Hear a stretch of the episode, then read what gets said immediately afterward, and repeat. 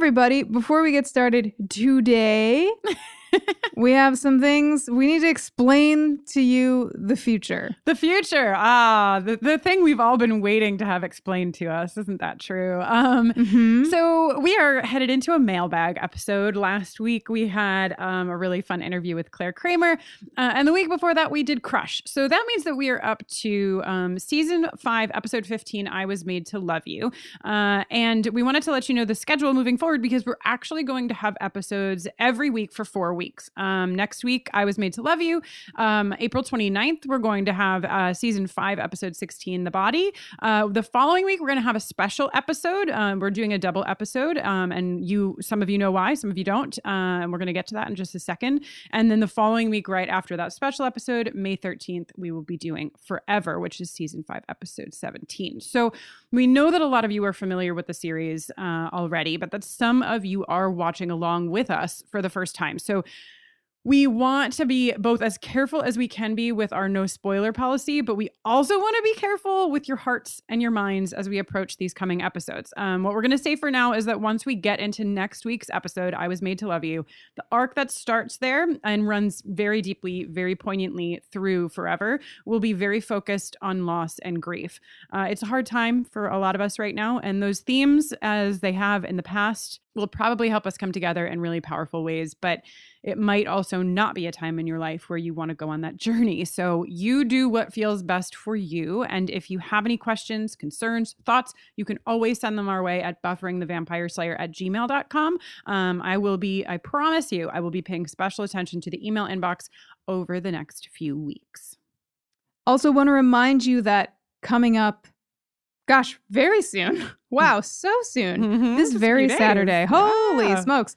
Uh, we will be doing a live watch open to all, a group watch of Buffy's season three, episode 20, The Prom, together. That's 1 p.m. Pacific, 4 p.m. Eastern, this Saturday, April 18th on Instagram Live. And then next month, Saturday, May 16th, at 11 a.m. Pacific, 2 p.m. Eastern, we'll be watching Buffy's season 3, episode 21 and 22, Graduation Day, parts 1 and 2 together. Yes, that's right. Yes. So, as you've probably already heard in our other episodes, we are watching prom next Saturday because it is when our prom was supposed to be, and also right around the time when a lot of you uh, may have been heading to your proms that are not happening now. Uh, and then, of course, graduation for so many of you who are going to celebrate graduations who are now not able to do that. So, this is our little Buffy way of doing that together. Um, and thank you to the listener who wrote in with the suggestion on graduation day. Uh, it's very, very exciting. And Jenny, I think you're uh, hard at work on a graduation cap for your dog Frank. Is that right?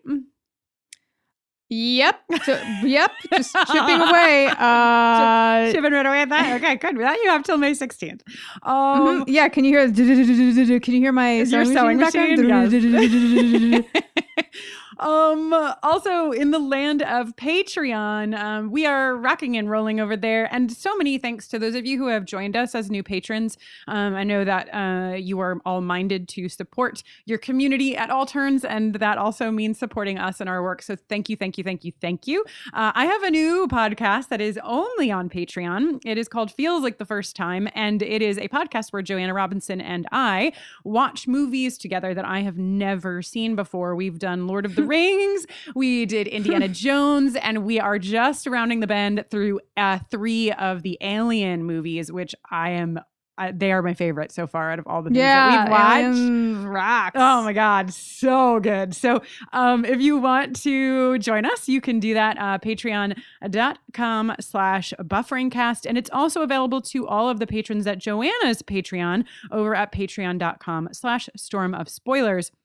I predict what I think will happen in the first installment uh, of each uh, franchise, and then we come back together again and talk about it. It's been it's been really fun, like truly, truly fun.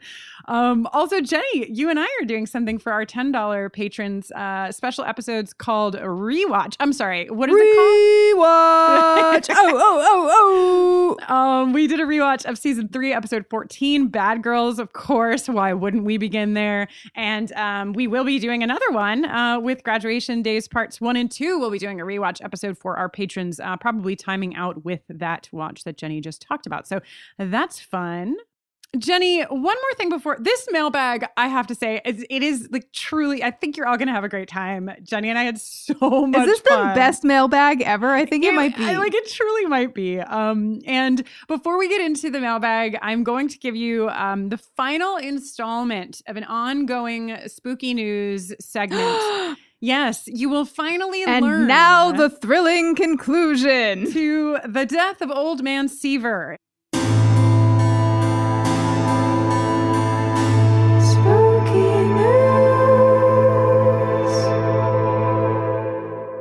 You're just tuning in, this is a story I wrote, a horror story I wrote when I was 11 years old.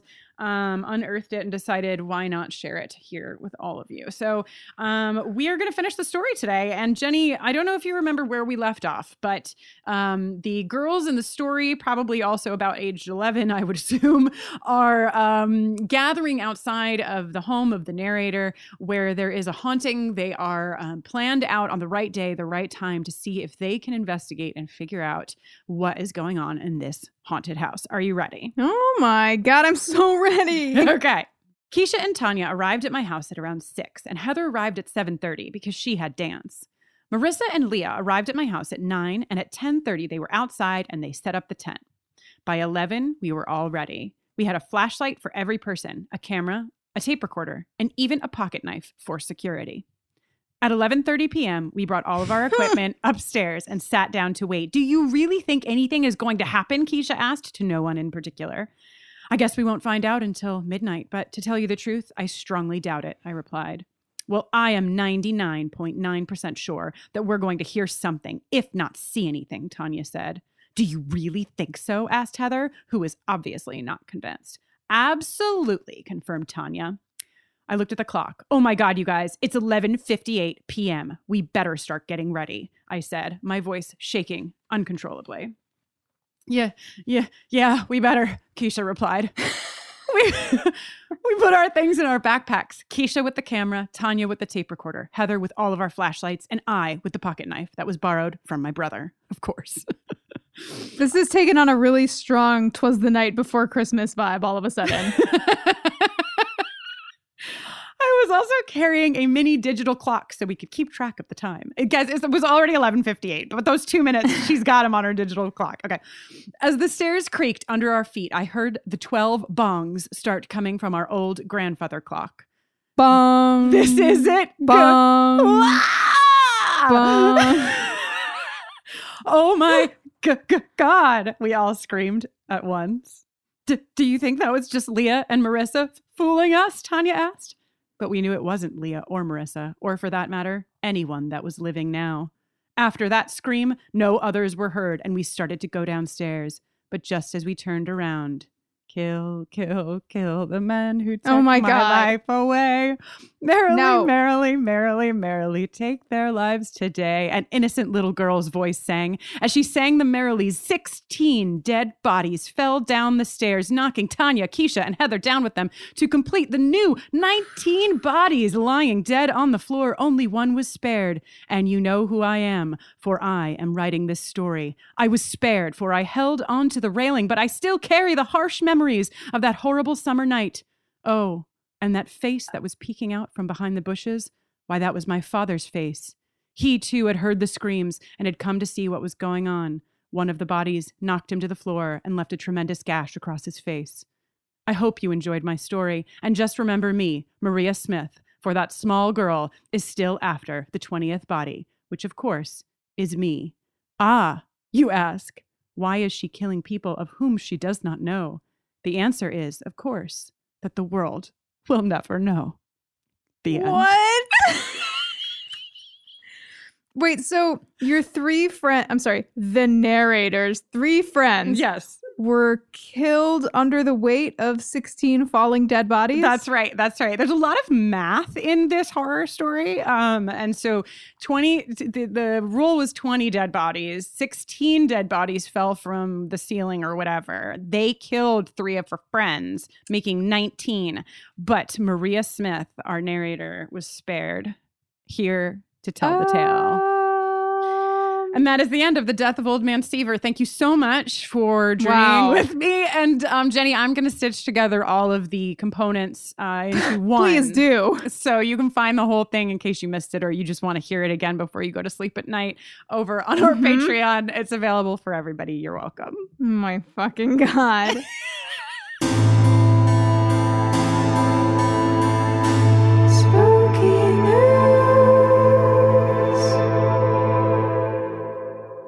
Okay, um, Jenny, are you ready to get into this M effing mailbag? I've never been more ready. Let's fucking do this shit and see if we can, you know, do it without incurring the wrath of any Yeah. restless spirits that might try to kill us under the weight of dead bodies.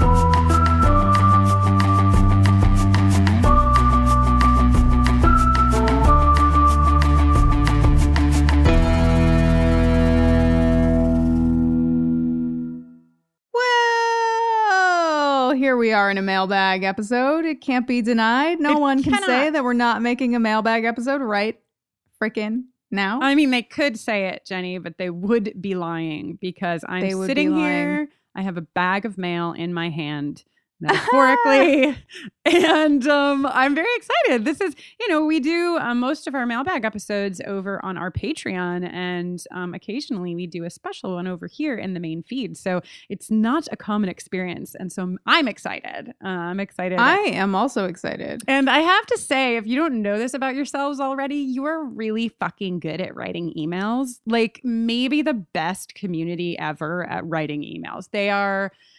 I mean, it's just a, a glory to behold. Um, and so we've selected some, uh, or I should say, I've selected some. Uh, if you might not know this because um, you're not, if you're not a patron supporter, but I am the one that reads the emails. Me, Kristin, Noeline Russo. Um, Well, because you're so brave and you're so good at reading. Thank you so much. Um, and so I put the emails in um, a document for us to read, and so I'm reading them. I've read them all. I'm, I've curated them, etc. But what's really fun is that all, uh, all of these emails Jenny is reading for the first time, uh, which Yes. is which is exciting and uh, adds an element of uh, surprise and excitement, intrigue. Hmm. So Jenny, um, I've given you the first email because I know that you love talking about uh, fish reproduction. Fish reproduction, Mhm. sure, of yeah, course. yeah, Yeah, so um let's see. What can we learn today? Molly writes So I was catching up and heard you guys talking about fish reproduction during Go Fish back in season two. No. Let me just say that fish reproduction is so wild. I'm studying to be a marine scientist. My that was actually my one of my early career ambitions. I think Uh, it was every child's early career ambition. Just to be fair. Mm. How dare you?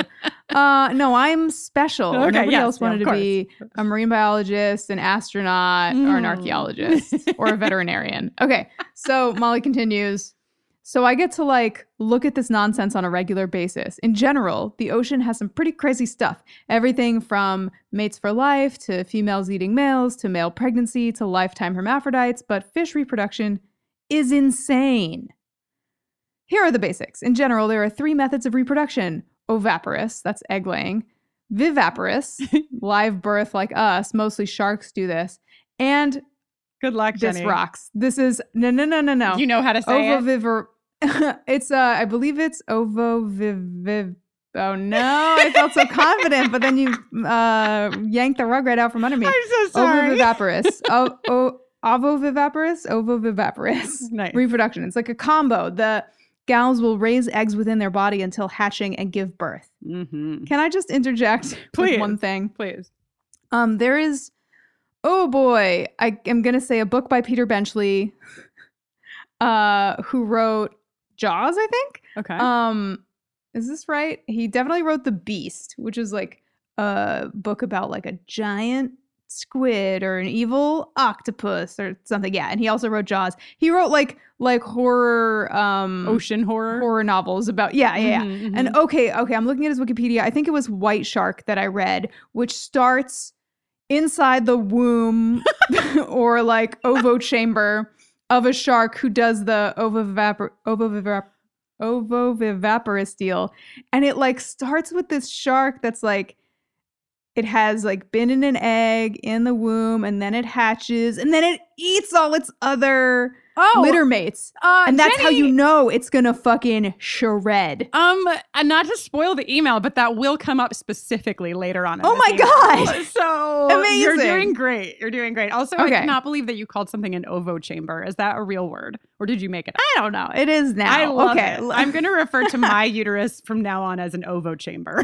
nice.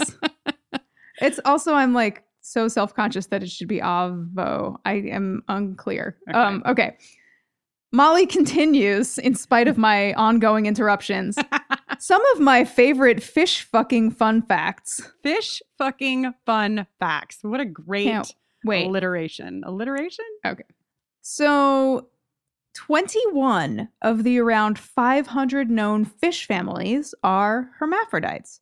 Wrasses, the fish you are most likely to see if you ever snorkel or scuba on the Great Barrier Reef, are famous for this. They'll start out female and later become male. Hamlet fish, one of my favorites, are simultaneous hermaphrodites. They possess both male and female reproductive parts at the same time. Rabbit fish exhibit a lifetime pairing behavior once thought to be a reproductive strategy, but it turns out 25% of the pairs were same sex. The ocean is even gayer than we are. True. In I mean, I don't know. I'd like to challenge the ocean personally, but. In anglerfish, the male angler is essentially a glorified pair of testicles and will locate a female, bite and latch onto her, then become a sperm producing parasite. Men, am I right? uh, essentially a ball sack hanging on her body. Fucking wild. Sand tiger sharks reproduce ovoviviparously. there you go. But before they give birth to their babies, the babies will actually eat their own siblings in the womb before being born. there you go. Peter Benchley time traveled from 1994, read this email, went back, and was like, get a load of this, you fucks. Okay. But my most favorite form of reproduction, nice, is a method called partha oh parthenogenesis. Yes, we actually talked about this in a spooky news segment, parthenogenesis. Right, right, right, right, right. Yeah. This behavior is exhibited within hammerhead sharks. oh my god. what happens is that the female Only produces you would, like, eggs. Giggle like a teenage boy at hammerhead sharks when you just said ball sack two, two seconds ago. with no reaction. Mm. Um, cool. Uh, what happens is the female produces non-fertilized eggs that are clones of herself, which hatch into babies. The population is entirely female. In times of stress, the female sharks will produce haploid eggs containing half the genes that then hatch into males, which then sexually reproduce with the females to mix up the gene pool. Then they die, and the females go back to cloning. Males literally exist to shake up the genes, and that is it. My favorite part about this is that the females will actually sometimes sexually stimulate each other when they produce eggs. Hammerhead sharks are lesbians. So basically, anytime anyone says being trans, queer, gay is unnatural, I tell them to go take a look in the ocean because nature is anything but, and it's fucking literally fantastic. okay. I'm going to be just telling everyone to go take a look in the ocean Yeah, every time they challenge me on anything. In the My one- ocean, it's the fish rainbow. Oh, God. Okay, okay, okay, okay. Oh my god. um my takeaway here though or like my follow-up question is it was I was under the impression we were still sort of like duking it out over whether sharks are uh, considered fish or not Mm, because ooh. they're and they've now got the whole like cartilaginous thing going on and whatnot. If if you had doubted up until this point in the mailbag if Jenny was a true certified nerd, you now know. How dare you? Well, How dare no, you? in I mean in the be- what, nerd is a term Mm, of doesn't positive. sound like you mean it in the best way. I, I genuinely did. I just think it's phenomenal that you read this entire email and that your first takeaway was, "Excuse me, Molly, but is a shark a fish?"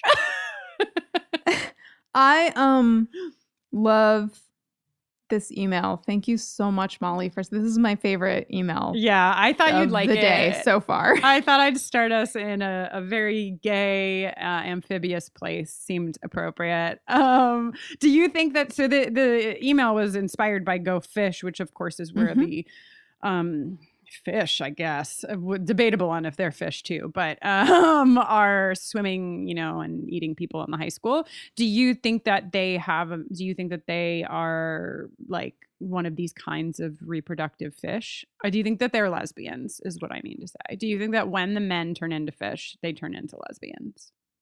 oh, I mean, if they're lucky. okay, on to the next email. Uh, this one is coming in from Abby. A little information for us all, also from uh, so, so long ago. But I love this because people are, you know, live listening with us, but a lot of people are finding us for the first time. So Abby wrote in um, Hi, I just started listening to your podcast. I'm playing catch up. So I'm way back in season one, but I have an answer for a question you asked in the puppet show. Willow and Giles go to do research in the library, and Willow says, I'll be in demons. Of course you will, Willow. And Giles says, I'll be in organ harvesting. Of course you will, Giles. And you asked what the Dewey Decimal number would even be for those Hell topics. yes, I love this email. As a librarian, I actually know this one. So yes, yes, yes, yes. Demons is a little easier. It falls under religion in the 200s, specifically 235.47. 235.47. Find all your demon needs. Uh, Library of Congress is BF uh, 1501 1562. Organ harvesting is harder because there's not really a lot of books on that. There are, however, a number of books on organ transplants. So, medical ethics of organ transplants, which include the black market slash selling organs, is 174 point something something. Library of Congress for medical ethics is R726. I just thought it was cool that I knew the answer, so I thought I would share. Thank you yeah. so much, Abby. Love that we now have the Dewey Decimal System for these two sections of very important books. Hell yes.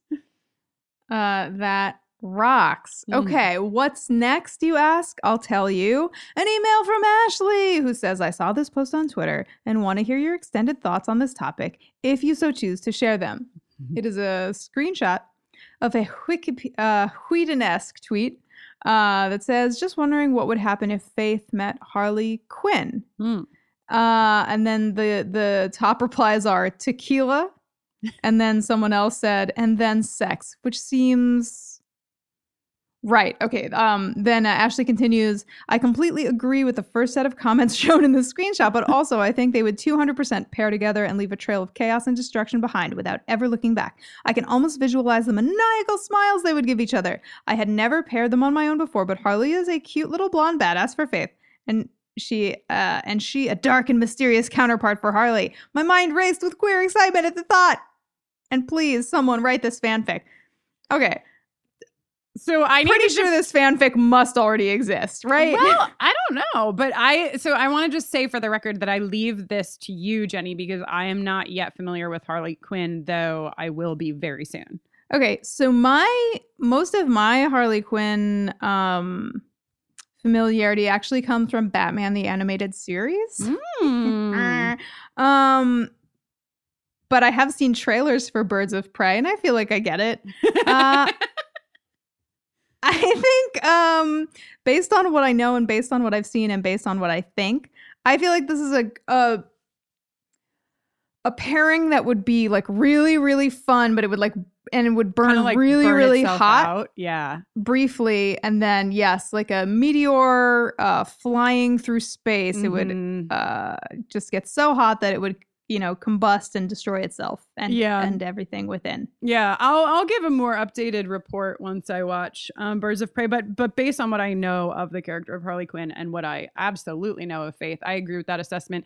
I mean, I think the reason why Buffy and Faith are such a good pairing is that they offset each other in ways, right? Like they're not just going to Yeah. do shots of tequila and have sex, right? They're going to sort of like balance each other out, and Buffy's going to be like wearing her church outfit to the motel sometimes. So they Yeah, yeah, they're yeah. not gonna they're not gonna burn out quite as fast. I mean, unfortunately, you know, Buffy does stab Faith in the stomach and send her into a coma, so it got complicated. But if it hadn't, um, I think they would have lasted a lot longer.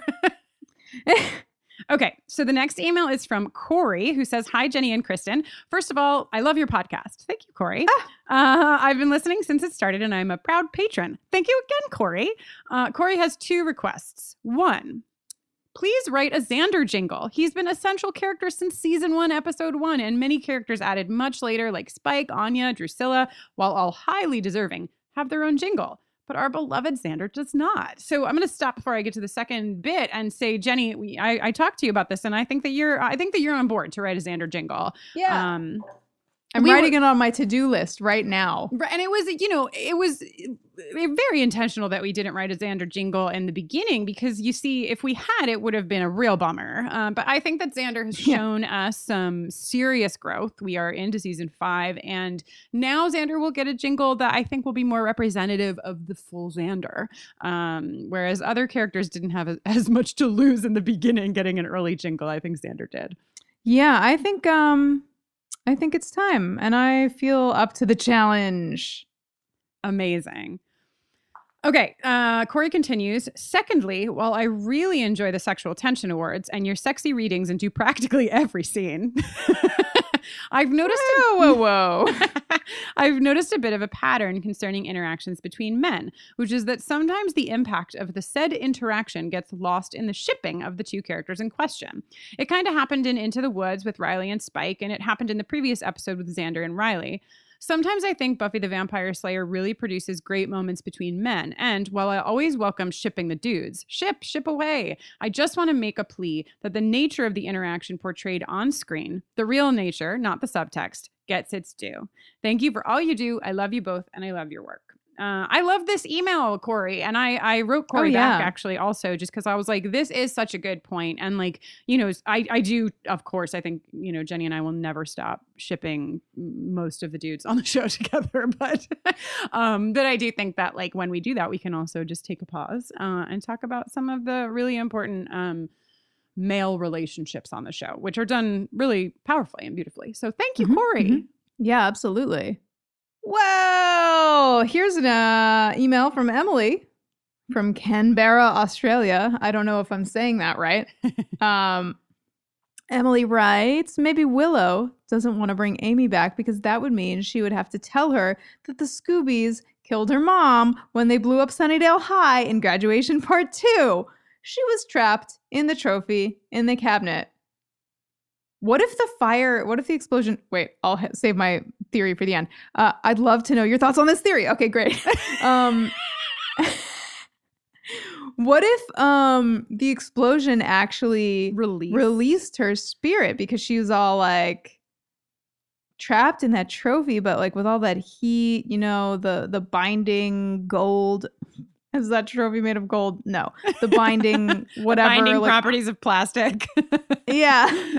Uh, melt away, thus releasing the uh, mm-hmm. evil witch contained within. I actually would, I would think that that is more the case um, than not. And so, based on this theory, I, I would say no, I, I don't agree with the theory from Emily that uh, Willow is intentionally not bringing Amy back because they don't want to tell her about her mom. Um, I, though, have a new theory, which is not bunnies. It is that the the witch is released, as you say, Jenny, um, in sort of like uh, misty form, you know, um, a mist of a witch, as you if you will, and that every time that Willow tries to bring Amy back, which she says she keeps doing, that the witch energy is preventing her from doing it because Amy's mom was such a jerk. She didn't she didn't want Amy to succeed in anything. Mm. So what if it's mm. the energy of Amy's mom that's been keeping her contained in that rat casing for so long?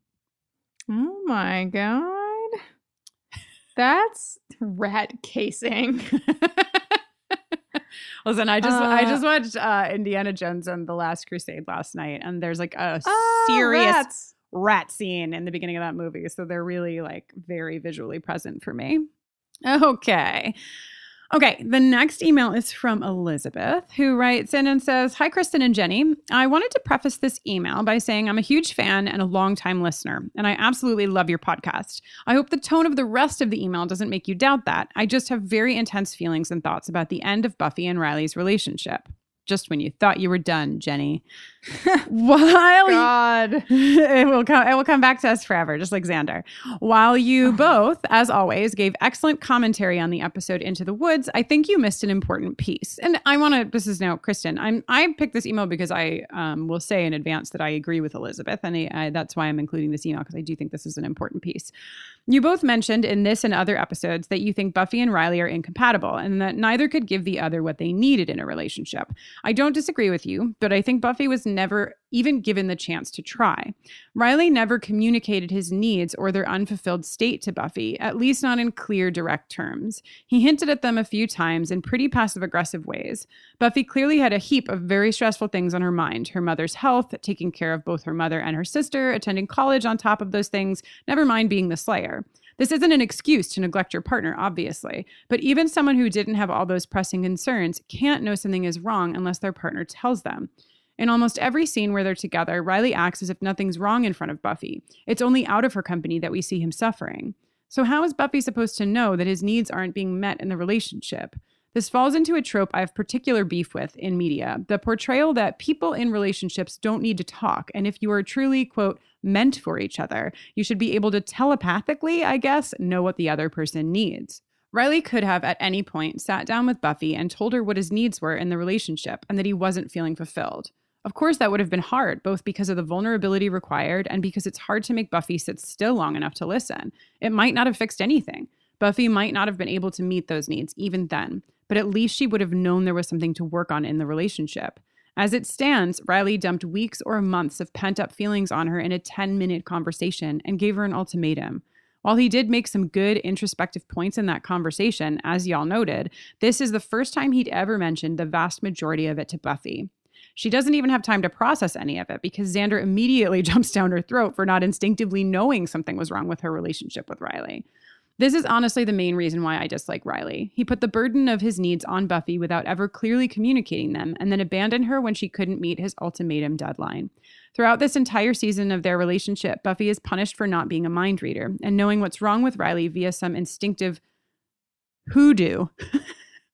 Riley also suffers from not having his needs met, but instead of trying to communicate, he lashes out and seeks unhealthy coping mechanisms. Maybe they wouldn't have worked out in the long run anyway, but Buffy was never really given a fair chance to try. So, um, I've Aha! yeah. So, what do you think about this, Jenny? I mean, I've, I've obviously um, said at the top that I like really agree with some of this, and I'll talk about that a little bit more. But you're hearing this for the first time, and so I'm curious uh, as to your thoughts. Oh yeah. I mean, I think this is totally there's a lot in here that um rings very true for me. Yeah. Um I mean, that's like the whole the like true tragedy I think about the ending of their relationship is that Riley doesn't directly communicate what is lacking until a sort of like breaking point. Mhm. And then Buffy kind of like I mean, the the true tragedy is that Buffy like takes a minute to metabolize it, but like ultimately you know, her decision in the moment is that like, oh fuck, Mhm. I can't lose this. This is not something I can't I can lose without a fight at least. Right, and like right. unfortunately just doesn't make get it there in in time. time. Yeah. yeah. Right, which is as- as you're saying, as the writer of this email is saying, like, which is it's just not a lot of time. I mean, the fact that she even made it there as quickly as she did is um, pretty Well, remarkable. she's very fast. she is she is very fast. She does run very quickly. But um yeah, and I think like, you know, this show I I, I mean, I don't regret any of our conversations um or like delving into the characters the way that we have, but what is so unbelievable about this show and any show that is you know has incredibly deep and nuanced characters and really wonderful writing is that there's so many things that you can uncover as you dig and dig and dig. And i do feel like you know we had such um, a battle uh, you know for and against riley. Uh, most of it couched in like humor some of it really digging into the these deeper things but it, it was so we were really going back and forth the whole time that these two were together that um you know i do think that we kind of missed digging into this aspect which is um, the fact that, and, and I think this happens in the majority of relationships, if we're being honest, um, that it is a common human trait to try to squash the thing that is bothering you and deal with it on your own or whatever until it just bubbles up and explodes. Uh, and I do think that we see that with Riley. Um, and I and I agree with you. Um, I agree with this email is so thoroughly that um, what we would have seen if Buffy made it to the helicopter, I think, would have been uh, Buffy trying to do these things. And like you said, you know, the great, a great chance that she absolutely would not have been able to meet those things, right? We talked about all of the reasons why we think that pro- probably Buffy couldn't give Riley what he needed, but Mhm. um, but we'll never know. We'll never know. And and that's also the tragedy of like um I think explaining away like oh Riley's gone because the relationship was boring. It's like that is a really deep oversimplification of things because it did not need to be boring. There's a lot of, of exploration that could have been done there. yeah, he could have taken that other boot off like real slow. exactly. We only ever got to see one boot, okay? Uh, Wait a minute. Is she barefoot inside those boots? I'm just remembering. I or think- she wearing socks? I think when we talked about it, because I feel like I have a memory of like considering the sock. Uh, the, also the also the the a name of my forthcoming memoir, considering the sock. but um, but I think we might have talked about the fact that like he's so smooth that when he took off the boot, he like also The invisibly came off with it. right, like he, he like caught the sock on its way down. You know, like. Oh, Yeah, just real. I mean, as we know, Riley is a super smooth dude. Also, speaking of Riley, just in case you don't follow us on social media, here's a great reason why you should. Uh, Marc Blucas shared an image probably like two, three weeks ago at this point of the fact that he on his farm uh, during self isolation decided to adopt baby goats and posted like a picture of him holding a baby goat. It was really all too much to These possibly- images will get you pregnant. Be warned. If you choose to look upon them. Yeah. So anyway, um Elizabeth, Well, thank you. he- yeah. Yeah. All hail Elizabeth. I particularly like this this uh point that um Elizabeth makes about uh, the trope in media Mhm. of portrayal of people in relationships like not needing to talk and if you're truly meant for each other you should be able to telepathically know what the other person needs. I think that's like so smart and like we see way way way way way way too much of that Oh my and I wonder I wonder what our conversations about uh the relationship of Buffy and Riley would have been like Hmm. if there wasn't a 20 year discourse uh preceding this podcast about how much everyone hates Yeah. Riley. Yeah. Okay. Yeah. That's really solid. Uh, another thing we didn't think about when we were talking through it the first time. But um, yeah. And I like, I mean, I think, and uh, Jenny, it sounds like you probably agree with me, but I think like the downfall of so many relationships hinges on this ridiculous idea of meant to be, right? That like, like if, if, what we saw more so in media, and I do think that we see it somewhat now, um, or at least a little bit more than we used to. But I think if what we Mhm. saw in media was was like Buffy catching up to Riley and saying like, "I hear what you're saying. I want to work on this," and then like then it not working out later, and like you know, uh, not as much of these like fantastical. I mean, listen, we all we all want a fantastical love story. Like I'm not saying to take those away, I but I'm just saying that I think a lot of the world takes that at face value and as the only possibility, uh, and so therefore does not realize until they're in the thick of things how much work it is to be in a relationship, an ongoing relationship. So, um, yes, yes, yes. Listen, relationships are work and yada, yada, yada. But I have to stop you because I accidentally just caught sight of a sentence fragment from the next email. The Wow. sentence fragment is I love when people have fragment. a piece of their skull removed, Yeah. comma. Yeah. So we have to go. We, I need to go. Yes, to please, please take email. us, take us to Charlotte. Okay. It's from Charlotte, and Charlotte says, I am not a neurosurgeon, but I am a doctor on a rehab floor that takes care of pa- patients with brain injuries, both traumatic and non traumatic, which also includes folks who have brain surgery for things like cancer. When people have a piece of their skull removed,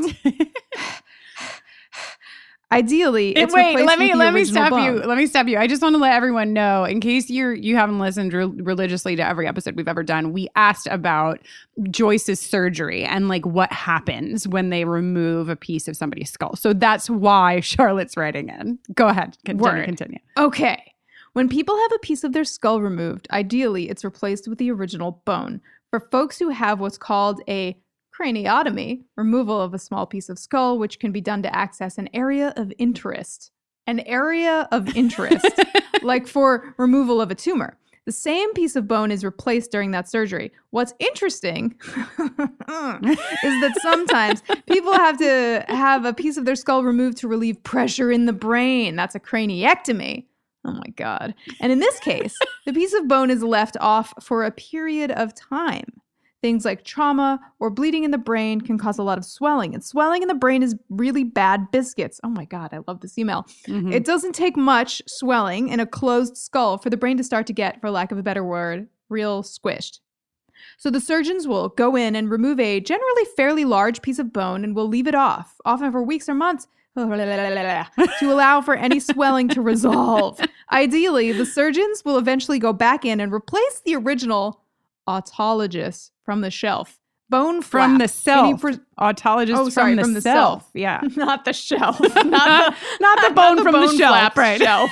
uh, bone flap in a procedure called a cranioplasty. Wow, I love this. Mhm. Uh, there are alternatives: metals, ceramics, or synthetic material, but autolo- autologous bone, autologous bone, autologous bone flaps. Sorry, are the ideal and have the best outcomes. You'd opt for a different option if the bone flap itself is contaminated, infected, or got destroyed in trauma, etc. While waiting to get put back into place, the bone flaps hang out in a fridge somewhere. Again, often for weeks or months, while folks are missing that piece of bone, they can do much of their usual activity, but we custom fit them with helmets to protect their brain, which during this time is pretty much just covered with skin. Okay, I have to, I have something for this. First of all, this email fucking rocks. This is an this is a hell of a mailbag you've curated, Thank Kristin. you. Thank you this so much. rocks. okay, so uh synchronistically, Mhm. I was just having a conversation with my mom where I was like making her walk me through my grandfather's history uh, of. Well, I thought we were just going to talk about the history of my grandfather working in coal mine, uh, coal mining operations, but we ended up talking about his time in the war and you know uh, his transition from working at, in a subterranean coal mine operation to going into World War II and then coming home uh, injured and starting to work at a strip mine operation and then like freaking he was working double shifts at a strip mining operation and then he would in his spare time when he wasn't working double shifts he would uh, chip away at building his house the house that my mom grew up in from scratch my grandmother designed it Oh and my drew the blueprints What? they met because she was working in a parachute factory as a parachute inspector. What? And she worked with my grandfather's sister. And like when he came home from the war injured, uh, her his sister was like, "Oh, you have to meet my brother. You're gonna love him." And then they got together, and then they moved into this house that he built from scratch that she designed. oh my god. And then they like uh, bought the adjacent 32 a- acres Mhm. from my grandmother's father for one dollar, and began cultivating uh, orchards, uh, apples, Mhm. peaches, cherries, pears, and then they like ran a family orchard for the rest of their lives. Okay, that's not the point. The point is that while my grandfather was in World War II, uh, he was an army ranger and sharpshooter. And he ended up coming home because he took a, a piece of shrapnel to the back of the head. Whoa. And he was in, in, in a coma or unconscious Mhm. either for two weeks or two months. My mom was a little unclear on the Mhm. important details. And um and he had this hole in his skull, Mhm. right? So he was in a MASH hospital and during surgery that was intended to remove the shrapnel from his head, a surgical needle broke off inside of his head. Oh, And the God. doctor was so freaked warning. out. Yeah. that he was like, "Hey, I'm not going to fuck around in here anymore. You're just going to live the rest of your life with shrapnel and a needle fragment floating around inside your skull. Wow. And I don't think they ever patched That the skull situation. I think he just like had a hole. he was just real careful with his shrapnel. Now, uh, is this all accurate? I don't know. It came from my mom, and it's probably like 80 to 95% accurate. Wow. The, the two weeks or two months thing raises a lot of question marks for me personally, but well, she was probably so little. How does she know? Oh, totally. Yeah, yeah. yeah. I mean, Uh, that's crazy. I'm not blaming my mom. Right. I'm like amazed at the amount of information she has retained. Right. And uh, I just come from a long, short line of people with uh, holes in their skulls. so- Wow. Wow. Wow. Needle breaking off in brain, not a thing I wanted to be a part of my day. But the rest of the story I Sorry. was really into. But it was fine. Um, do you know that- rich life? Do you know that my grandfather also built the house um, that my mom grew up in? Uh, I did know that. Yeah, that's pretty cool. There are a lot of grandfathers Mhm. building houses. I do not think Yeah, that my people used to do some real shit. I don't think that my grandmother designed it though. I don't know who designed it actually. Now I'm going to have to find out. Okay. Please. Um wow. Oh, I knew that you would enjoy the bone flap email, Jenny. And and just for the record, we got a lot of bone flap emails and uh, an- Nice. another Love one. I don't know if you remember Jenny, but I forwarded you another one because somebody wrote into us who had had brain surgery with including pictures of their um sort of like that they had only shaved 1 inch. Um so that actually might be true that they didn't, you know, shave more of Joyce's head when they did the surgery. Uh, and also let us know that the thing that they used to to put the bone back into place uh, in their surgery is the same thing that we call nail glue. so Oh. yeah, I don't Oh remember my the name of the God. chemical, but anyway, thank you to all of you who wrote in to us about your own brain surgeries or brain surgeries that you've performed. Um, the amount of experts that we have is is far and wide. And later on, uh, we're going to get to an email from somebody who is an expert on something that makes me laugh forever. So we'll get there soon. But first, an email from Magnus. Uh, Magnus, again, digging back deep into the history of Buffering the Vampire Slayer, writing about season one, episode 10, Nightmares. Magnus says, I just wanted to say that the writers missed a huge opportunity when writing Cordelia's Nightmares. I don't buy that Cordelia is afraid to join the chess club. The nightmare should have been that Cordelia opens up to some friends and tells them about people who hurt her and or about the anxiety and fear of not being accepted as she is or something like that, which then causes all of her friends to start laughing at her and then they just leave her so she's left all alone. That would display and establish the depth the Cordelia character radiates and deserves. Cue the Cordelia jingle.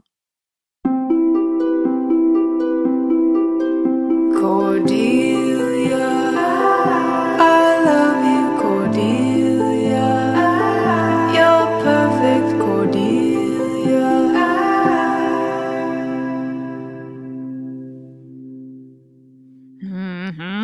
Mhm. wow. great. What a great point. I think the only thing standing in the way of this being the reality of the episode is that it maybe feels just a little too early for us to be like really Right.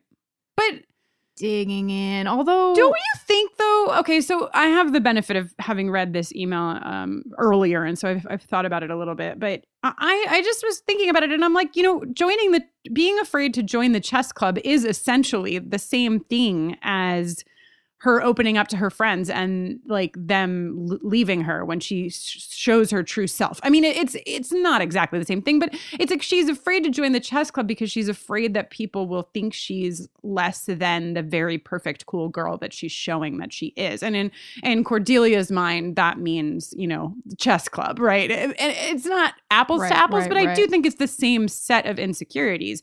You're only afraid to join the chess club to the point where it is your biggest nightmare if you have serious fear about people finding out that there's more to you than just the surface that you're presenting. Yeah. Right? Yeah. Do you think that Cordelia is good at chess? You know, kind of. Actually, Do you think it's a secret? Yeah, right? She's she seems like strategy could be kind of her I mean, it, it's like that's her total. That yes, right? Cordelia is all about strategy. She's and Cordelia is like that. The like you know classic character of like you think she she's like the Elle Woods, if you will, you know, or at least develops into that character who is underestimated because of the way she looks, but actually is really brilliant, super capable, um, etc. So Wait, who's Elle Woods? it was Elle Woods. The name uh, isn't that the name of Reese Witherspoon's character in Legally Blonde? I've never seen Legally Blonde, Oh my god. so I don't know. I just gasped so deeply that my body like caved in in the middle. What in the hell are you doing? Maybe we'll do um a special episode of Feels Like the First Time, Jenny, with you so you can watch Legally Blonde. Okay, Oh, great. Great. Okay. Anyway, moving along to oh, here's the oh great. We're at the email that I was uh, just referencing where we have a very special expert on our hands. Uh, Jenny, you get this one. Okay, I'm excited. Here we go. It's from Ashley, who says, Hello, Kristin and Jenny. I've been listening to Buffering for a long time, and I love that you can count on your listeners who are doctors or scientists to help out with pretty much any question you have about supernatural physiology. it's true. It is. I am not a doctor or a scientist. However, I am a visual merchandiser, which pretty much makes me a mannequin doctor. And after listening to Triangle, I just wanted to confirm for you that yes, many mannequins do in fact have nipples. Thank God you're here, Ashley. Some of the mannequins I work with have such ridiculous nipples that we had to sand them down because of customer complaints. Oh my God. One time I accidentally dropped one of them off a riser, and when I picked her up, I realized her pointy nipples had busted holes right through her silk shirt. It's a real thing, which is great for uh Spike. Whew. Thank goodness I could confirm this scientific fact for you. My imaginary doctorate in mannequin anatomy has finally been put to good use. Ow. Ashley, like truly just the the the breadth of expertise that our listenership has is unparalleled. Unparalleled. Truly incredible. okay, um, so this is going. Um, we're pivoting to a, a question about us. Um, we don't do those often, and uh, Lauren from Australia wrote in. Um, I have a question. Buffering is so well structured from the start. Thank you, Lauren. Uh, Heavens. How much, if any, experience did you have recording podcasts before buffering? And did you already have microphones and the equipment that you would have needed to start? Uh, so, I mean, it's been a minute, but we definitely had all the equipment we needed uh, because Jenny, as you may know, is a musician. Um, and I think, well, Je- Jenny, you you you do some answering, and then I'll tell you what I think about. Sure, sure, sure, sure, sure. Um, we had not recorded or like I hadn't done any podcast recording really to speak of. Um, but I did have I think one SM7B for for music stuff. That's a, a type of microphone that Shure makes that we use. Um, and the reason that that uh, I like uh, this microphone for podcast recording is it has a very close range of pickup, so you're not going to get a, a ton of reflection from the room um, and extraneous noises. It really cuts down a lot of the the excess noise, uh, which is great for a little talky podcast. So we had one of those kicking around, and I already had an interface, and I already was using Pro Tools for music stuff. That's a, a, a audio program or, or recording program uh, that is digital. Uh, digital, digital audio workstation, I guess, is what DAW st- stands for. Pro Tools is a DAW, just like Logic is a DAW. Um, and we just got another SM7, and uh, that's kind of like it on the gear end. And then I had the great and terrible idea that there should be a song for every episode and that it should go at the end. Mhm. Um, and then we workshopped before we started taping, like we came up with segments. I remember there was like a WWW What is Willow Wearing Oh yeah, uh, segment that did not take off, Mhm. but but instead we have Buffy Fashion Watch, which is right? uh, sort of like a uh, greatly evolved version of WWW. Um, yeah, and yeah, and then I, I think a lot of the segments that we do have just kind of naturally evolved from like making the podcast. Yeah, Sorry, which I think is no, I mean, and I think that's like part of the the power is I I find that when you try to think of things in advance and then like make them work, uh, uh, they're often weaker than when you just sort of like go with it and find oh that's actually really funny or you know you have Kate Leth guest on an episode and Kate's like can I do a segment for you? And you're like yeah yeah you can forever. Um but I I also think that you know Jenny um had roots in um, music and I had um some of my roots although like LGBTQ oriented were in video and editing uh, and I, I also think that both of us are perfectionists at heart, which works really well Um, I think when you're like when there's two perfectionists working together, it's it's I think better than only one perfectionist because we both understand. Um, we recorded the whole um, first episode of the podcast and got to the end and decided to do it all over again because we didn't think it was good enough. And you know, I don't think a lot of people would do that. Um, and that's just like part of who we are and have always been. And I also think that like having both edited a variety of media, you know, Jenny, you, you work on producing music. Me, I had worked on editing video. Um, we're also, we came into it with the mind of like, we wanted it to be polished and we wanted it to move forward. I also think that like I have the shortest attention span ever. So um, I, from the start, was like, no, no yammering about. Like I, just really wanted to keep us on a course where somebody like myself could listen and also be engaged because I struggle with some of the podcasts out there that like are chatty. I know people love them, but you know, so I don't know. I think that all came together in a really great way and you know, we would definitely not be here if it were not for the community that listens to us and tells us, you know, what they want, what they need, and, you know, shows us when they love something and shows us when they don't. And we listen to that too. Mhm. Oh, yeah. Yeah. Oh, yeah. Okay. Next up, we've got an email from Corey who says, Hey, mom and dad. Nice. Uh, so I work in the back office for a bank, opening accounts for people who have way more money than I'll ever see. Today, I received an account to open, and this guy's birthday was, I shit you not, 42069. Oh my God. I just needed to share this information with someone, and I knew Jenny would get a huge kick out of it.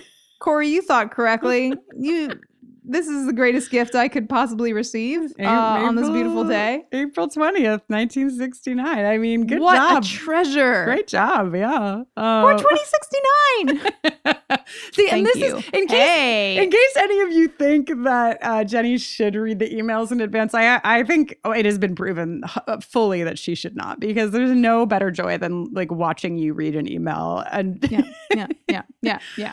okay so jenny um I want to like you know as as aforementioned keep us on the uh, path forward here. So originally I thought I might have you watch this live, but I'm not going to have you watch it live. Though I am going to have you watch it uh, later. Um, I'm going to read this email first, so you know what I'm talking about. Okay, so Famke writes in Hey, Kristin and Jenny. I've been listening to your podcast. Sorry, I'm already thinking about the video that I watched. I've been listening to your podcast for about a year now, and I absolutely love it. It brings me so much joy. I'm very excited to have almost caught up, and I'm listening to season five, episode six, Family at the moment.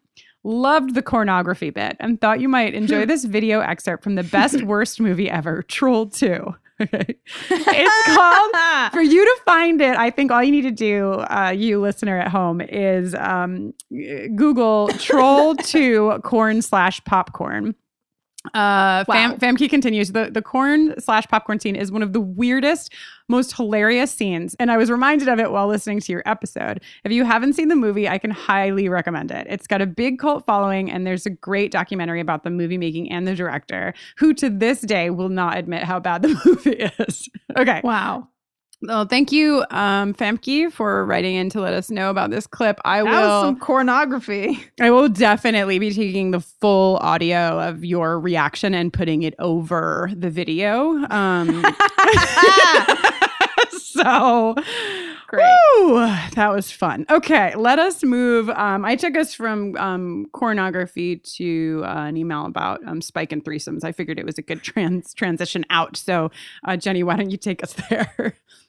Okay, Lauren, I'm getting all the Australian emails today. Lauren from Coffs Harbour with a U in Australia says, Kristin and Jenny.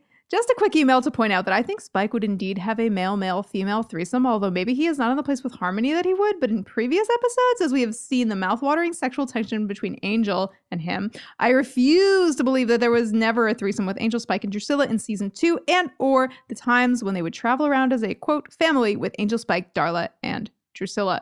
This is 100% accurate. A hundred. this is uncontestable. Absolutely. Okay, so keeping along our spike path, uh, Kennedy, I, I'm actually uh, combining two emails here because I, I feel like they're kind of asking and saying similar things. So Kennedy wrote in and said, um, Spike is a beloved character in the Buffy verse, definitely one of my favorites. And I wanted to know if you think that after the hundred or so years he's alive, Do you think he still considers himself Spike or William on the inside? Do you think Spike was a way to distance himself from who he was or a way for him to distance himself from his actions? In Crush, especially in the would you want it to be moment, you see William come out. And it just had me thinking do you think when he's around Buffy, he's closer to being William, or is it just the Spike facade he kept up while dating Drusilla? So, Jenny, chew on that for a second. Um, and then I'm going to read to you um, an email from Paige, which we asked you to write in about the Quasimodo comparison. Um, and so, Paige wrote in There are two things I thought about while you discussed the parallel they were trying to portray between Spike and Quasimodo. You mentioned how Quasimodo is imprisoned in the tower and cannot leave to do whatever he wants to do in his life. I have two theories. First, I think Spike having the chip in his head is imprisonment. The chip keeps him from doing what a vampire was born to do, or I guess I should say, sired to do. Or two, Spike being a vampire is his prison because this keeps him from Buffy being able to love him. I don't know if this is at all accurate, mm-hmm. but this is what I thought about when I heard you both discuss this particular mm. scene. So, do you see how these are two are related, right? It's like, is Spike is Spike the monster and uh like is his true self the monster or is his true self William? Is he imprisoned because he's a vampire and so he can't access William or is he imprisoned you know, using Paige's words and the Quasimodo parallel um is he imprisoned because he is a vampire and the chip is keeping him from being himself? Oh my god. Mm, deep, right? Yeah, yeah, it is deep. I mean, much has been made previously in our conversations about, you know, how the show treats, how various characters on the show treat Angel versus Angelus, and like when he has a soul and when he Right, doesn't have right. a soul. And is that the same entity or is it two entities occupying the same body? And it just depends who's driving. And then, like, Mhm. the body is held responsible for the actions of both. right. Um, or should it be? Is that appropriate? Um, I don't know, man. yeah, that's I mean that's kind of about how I think about Yeah, it's just like I mean that that's kind of the eternal question. That is what this show grapples with from all of the vantage points. Um Mhm. you know even even with buffy and faith like that whole dynamic was like are you the darkness inside of you or are you more than the darkness inside of you you know like and and those are Yeah. characters those are you know slayers are you know for all intents and purposes put here to like protect you from evil so we have um characters on both sides of the line and characters who go from one side of the line to the other where we're constantly questioning um you know are they inherently bad or are they inherently good but when you like I mean, that is the question. Like, that's the question we have about humanity. Like, that is the eternal question. Are bad people like really bad? We had so many discussions back with Angel and his soul and losing his soul about like restorative justice. And, you know, how do we view things um, like this? How do we view people who have done bad things? Um, what is the damage in viewing them as bad people? Or are, should we view them as bad people? Where is that line? And how do you draw it? And it's not it's not possible i mean that's my opinion but I don't, I don't think it's possible to say um, where that line is clearly um, which is why this show fucking rules so much is because it makes us wrestle with those questions so much every Yeah. season in a different way you know uh, every season in many ways so yeah. yeah. Um thank you Kennedy Uh. and Paige. Um every once in a while I like read an email from one of you that makes me feel like I felt when I was in grad school, like in the the good side of grad school because I also felt like very overwhelmed in parts of grad school, but um my favorite parts of grad school were where uh, were when I like was in class talking to the other people in my class and I just was like I could feel my brain expanding and um and reading these emails like back to back. I just could feel that like those gears turning of like yeah like what is at the bottom of this? Nothing uh anyway Jenny we're almost at the end of the journey we just have a couple of emails left and then a very God. very special something from our uh our listeners you'll see we'll we'll get there we'll get there Okay. But- all right. All right. Okay, so we've got this note from Ariel that says, Hey, ladies, in case you're wondering about the value of half a baby. Oh, good. I'm so glad one of these made it in. Uh, I think the important part is that both women were mothers, but one mother's baby had died. She took the other baby and claimed it was hers. So one can assume that, as a mother whose child had just died, she was in a pretty dark psychological place. It's possible that it was more important to her to see someone else share her pain than protect the surviving child. Oh, God. right? That's not the fun biblical romp I recall. I but it does make a lot more sense I than know, what I, I'm- remembered. I'm so sorry. It was very hard to witness you go on the same journey I went on, where I was like, "Oh, goody, oh God." Um, but but I, I thought it was like like we're just told this story of Solomon's baby, and like I just feel like my memory of the story is what your memory was. Like, what the hell is this other lady? Why does she want half a baby? Like, it, I didn't even remember. Um, and I and I want to believe that, that part of that is because of the way that it's told. That I'm going to imagine that the psychological pain of that other mother is not really portrayed very deeply in the story right. um which is so fucked up so i thought well we better tell everybody again um so that they realize that this story is not as simple and silly as we thought it's actually really deep and dark Mm. um i guess like so many Mhm. of these things from our like childhood that we return to and we're like whoa uh. Yeah. Yikes. Um, this is a this is a, a a call, an email, but a call to listeners that I, I found very powerful and I think is really important right now with where we are. Um, it, the email comes in from Lee, who says, "Dear Jenny and Kristin, longtime listener, first time caller from the UK. I hope you're both well and keeping safe. I'm writing in hopes that during our current coronavirus situation, you can help out someone I love. My nine year old niece Chloe has a rare blood disorder called Diamond-Blackfan anemia, which means her bone marrow does not produce new red blood cells. As a result, she's highly dependent on blood transfusions as a mean of, as a means of survival. She has them every 3 to 4 weeks. She's had over 100 transfusions in her short 9 years on this planet, two Oh. before she was even born, which made my head Oh explode. my Isn't that insane?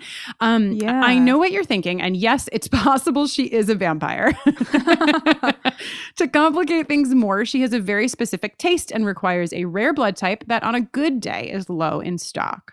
Naturally, because of COVID 19, blood donation is low as people stay home, which is very important and very smart. However, blood donation is one of the very valid reasons for someone to leave their home and help during this crisis. I was hoping that in one of your near future episodes of the podcast, you would take a moment to encourage your listeners who are healthy enough and eligible to go out and donate blood, and to only do so if they are both of these things. One donation can save up to three lives. Chloe is not the only one suffering because of shortages, and I think it is a very noble and valiant option to help right now that isn't really being talked about. So, Mm. yeah. So, you know, I mean, I don't even know that I need to say more. Obviously, uh, Jenny and I are intimately aware with the super fucked up um, medical policies that have followed us from um, the AIDS epidemic in the 80s, where um, they just changed it, but it's still very problematic. Uh, it used to be that if you had had, uh, if you were a man who had sex with another man within the last 12 months, you could not donate blood.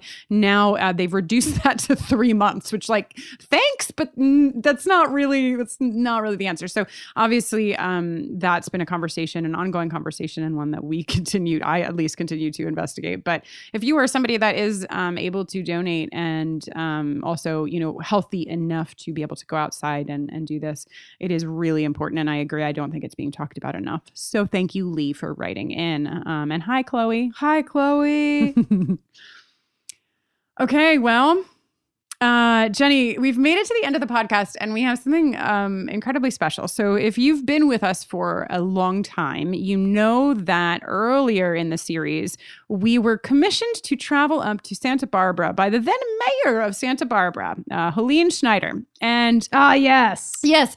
And uh, Mayor Helene uh, has a group of very good friends up there. They get together and watch Buffy together. And when buffering started, they began adding us into their uh, hangs and listening to buffering together.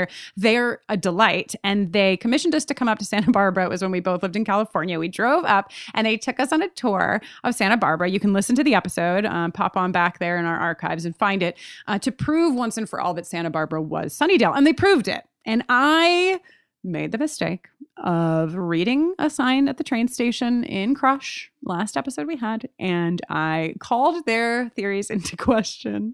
Um, and Jenny, they were they were not happy. So um, perhaps I can play Perhaps I can play. I'm going to play um, a little bit of a voicemail they left for us, and also um, something that they did in response um, to answer our uh, query. This is Darcel Elliott reporting live from Santa Barbara. I'm the one that gave you the binders full of evidence proving conclusively that Sunnydale is Santa Barbara. And I'm just calling to say, how dare you? And this is former Santa Barbara Mayor Helene Schneider to just really emphasize that while I might not be in office anymore, I can assure you that Sunnydale is Santa Barbara.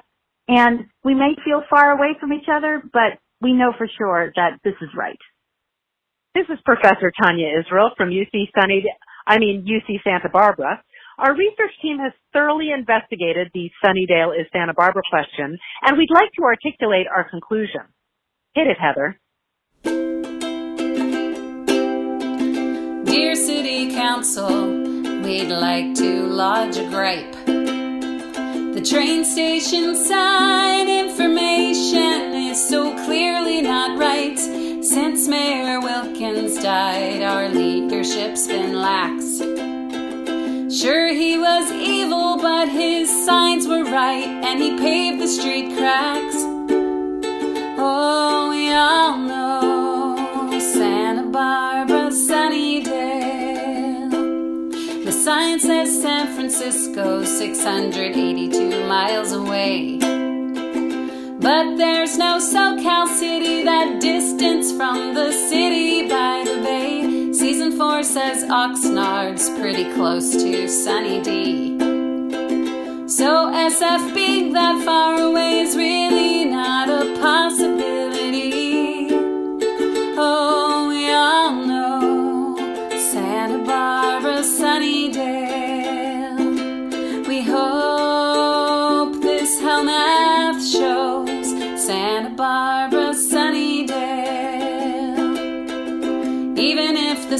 Right and we don't think it could be.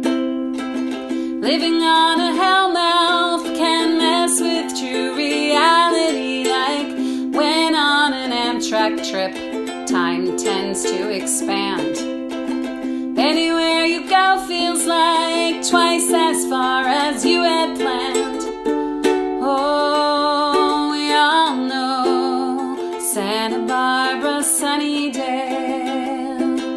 We're pretty sure we already showed you Santa Barbara, Sunnydale.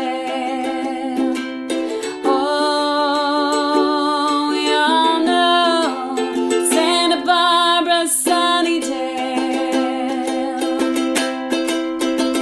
And the sign's just wrong. How foolish of us. How, excuse me. I- How foolish of Kristin. Excuse me. To ever Wow. call into question. Wow. um, we were going to leave you with that beautiful song. Uh, that was Heather Stevenson, uh, one of the wonderful gang of women who's up there in Santa Barbara. Uh, and to redact, uh, no, redact, re, re, what do you, when you go back on something, when you take something out, is it, re, re- what are you taking? What is that called?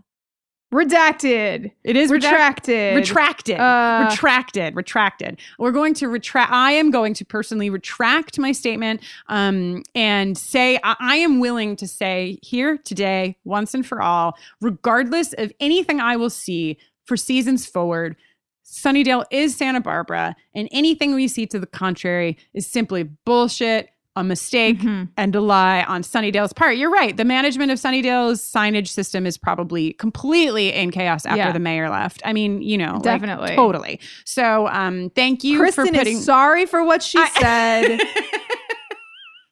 I am. I'm deeply sorry. Um, but I'm I'm like I'm like 98% sorry, but then like 2% super thrilled because we would have never gotten this song had it not been for Mhm. me being a monster and uh, trying to put a put a dent in your theory over there. So thank Yes. you. Thank you all of you um for putting us in for putting me in my place. Uh, well, it's been a, a, a wonderful time journeying through these emails. I, I've had a great time. How about you, Jenny? A blast. A total blast. Total blast. And um, when we do mailbags in the Patreon feed, we uh, do not howl out. But I think because this is in the main feed, we should probably howl.